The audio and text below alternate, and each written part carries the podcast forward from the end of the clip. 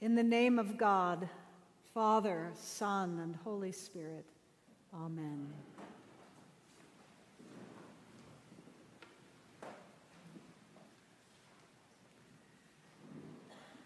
I am a huge fan of the Karate Kid. Now, I'm not talking about Will Smith's son, Jaden Smith, in the second version of the Karate Kid. Not that one.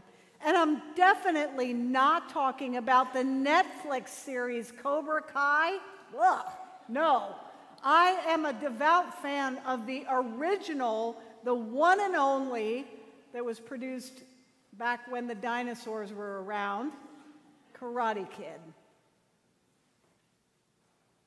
The story of Daniel LaRusso a high school kid who had spent his whole life in New Jersey when his rather erratic single mom got it in her head that if she moved to Los Angeles, her life would be a fairy tale. So she gets a job in LA and moves poor Daniel clear across the country where he starts in a high school with wealth that he has never seen before with kids who generally are in the Beverly Hills 90210 zip code area, you know what I mean. And his social life starts to really, really suffer. It's only made worse by the fact that he ends up having a crush on the ex girlfriend of the biggest bully in the school. So Daniel LaRusso starts getting beaten up and I mean badly. And one night, he's literally getting physically damaged when out of nowhere, this little man, maybe five feet, who happens to be the janitor at Daniel's apartment complex, Mr. Miyagi, kind of appears out of nowhere, does this amazing karate and beats up every single bully that was trying to hurt Daniel that night. So, of course, Daniel says, Mr. Miyagi, I want to study karate with you. At first, Mr. Miyagi says, No, no, you don't want to learn karate. But when Daniel LaRusso explains that he is being attacked and he needs to learn to defend himself, Mr. Miyagi agrees. But he's very careful in saying to Daniel, if you're going to study with me, you must trust me. When I tell you to do something, you need to do it. Yes, sir, yes, sir, I'll do it. Daniel san, he says, when I say something, you do. Yes? Yes. Okay, Mr. Miyagi says, come back tomorrow. Here is my address. So Daniel shows up at Mr. Miyagi's home the next morning, only to find out that the janitor seems to have built himself an incredible Japanese style home behind some old parking lots, a big piece of land and beautiful architecture. Are you ready, Daniel san? Mr. Miyagi says. Yes, sir, I'm ready. I'm ready to learn some karate. Okay, he hands Daniel san some sponge with wax on it, shows him his cars, and says, You do this wax on, wax off, wax on, wax off. Daniel says, Wait a minute, you mean I need to wax your car? Hush, hush, hush, hush, hush. You, I say you do. Wax on, wax off. So Daniel starts waxing the car only to find out that there are more cars. He spends all day waxing on and waxing off until his shoulders are sore. Thinking maybe I had to spend a day doing chores so that he'll teach me karate, he comes back the next morning. Mr. Miyagi has paint and a brush and says, Paint up, paint a fence, paint a fence, paint a fence. So Daniel has to paint an entire fence all day, all the way around the property. And now he's getting really frustrated.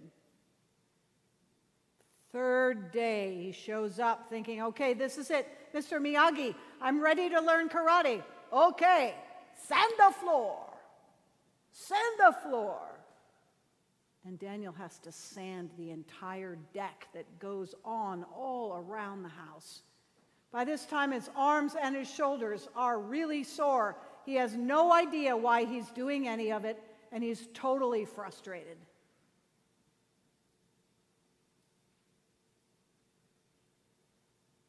I'm totally frustrated too. Is it just me, or does it seem like the world is getting worse, not better? I mean, I've been praying for peace, haven't you? I've been praying for peace in our schools, and all I hear is more children dying. I've been praying for peace in our government, and it feels like we're about to tear each other apart.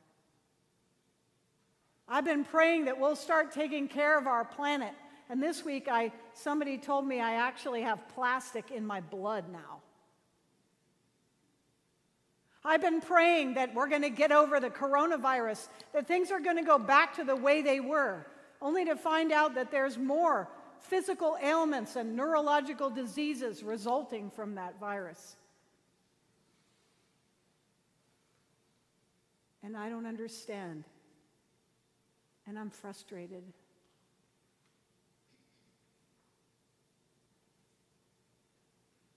Mary Magdalene followed Jesus from the moment he healed her. He became her teacher. She did everything that he told her to do. There was no more devout disciple than that woman. She never left his side. In all four of the Gospels, she is present at the cross. When everyone else ran away, she never left his side. And yet he still died.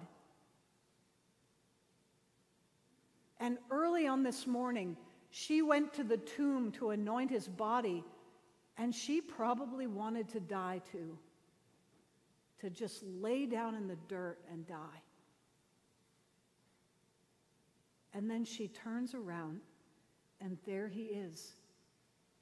And he speaks her name. He says, Mary. And she says, Rabboni, which means teacher. And in that moment, Mary Magdalene begins to understand that everything he has taught her actually begins to make sense. You see, Jesus basically taught Mary Magdalene and us three basic, basic things forgive. We have to learn to forgive each other and ourselves.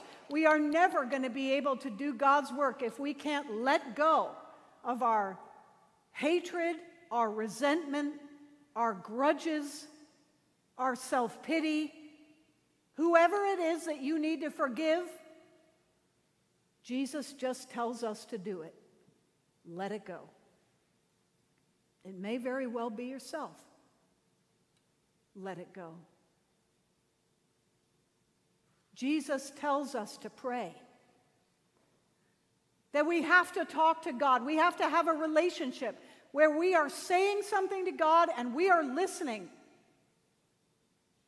No matter how bad the world gets, we have to forgive and we have to learn to pray. And then we have to give. We have to give our time, we have to give our money. When the whole world tells us that we should be taking and taking, and everyone's trying to take from us, we should go to the grocery store and get a bag of groceries for the homeless. We should give our money to charities. We should give our time away without looking for something back. And we are to do these things even though they make no sense. Why? Because the teacher told us to do them.